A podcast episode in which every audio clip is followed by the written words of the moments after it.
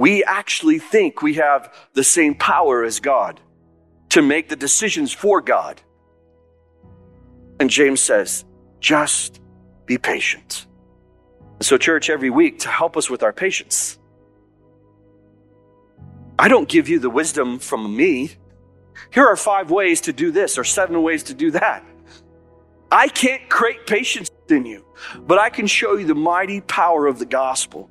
The God who sent his son down to take on all of the sin of the world for you, I can show you that every week and say, now listen, he not only paid for your sin, he not only earned all of your righteousness, but he's going to finish what he started, guaranteed.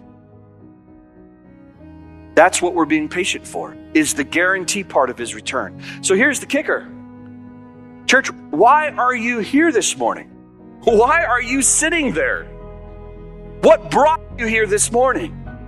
According to James, the reason you should be here is that you need to be reminded to be patiently waiting for what? The return of Christ. And while you wait, what are we doing? We're loving and caring for one another. This is why he says, don't grumble.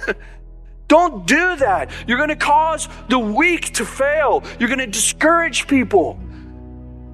The writer of Hebrews says it this way Consider how to build one another up in love that you aren't hardened by the deceitfulness of sin. The church is not about how you come and feel better about yourself. Tips so that you can improve your marriage or improve this life. I'm not going to mobilize you to go out into the city so we can redeem the city and it can have moral values again and we can have better politics. What we need is a hope that is beyond a world that is sinking.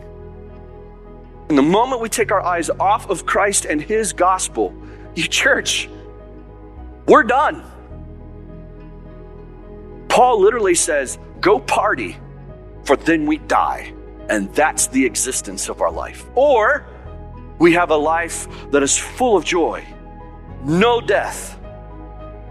And as Job says, I will stand and with my own eyes I will see my Redeemer, and he will wipe away my tears. And I, for the first time, will be able to love God without sin in my heart.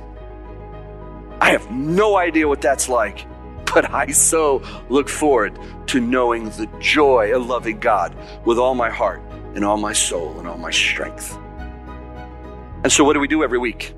We go to the cross and remind ourselves what He finished in resurrection, He will come and return and restore. Thank you for listening. Today's reminder is from Jon Moffitt, pastor of Grace Reformed Church in Spring Hill, Tennessee. If you would like to help support our ministry, please visit theocast.org/give.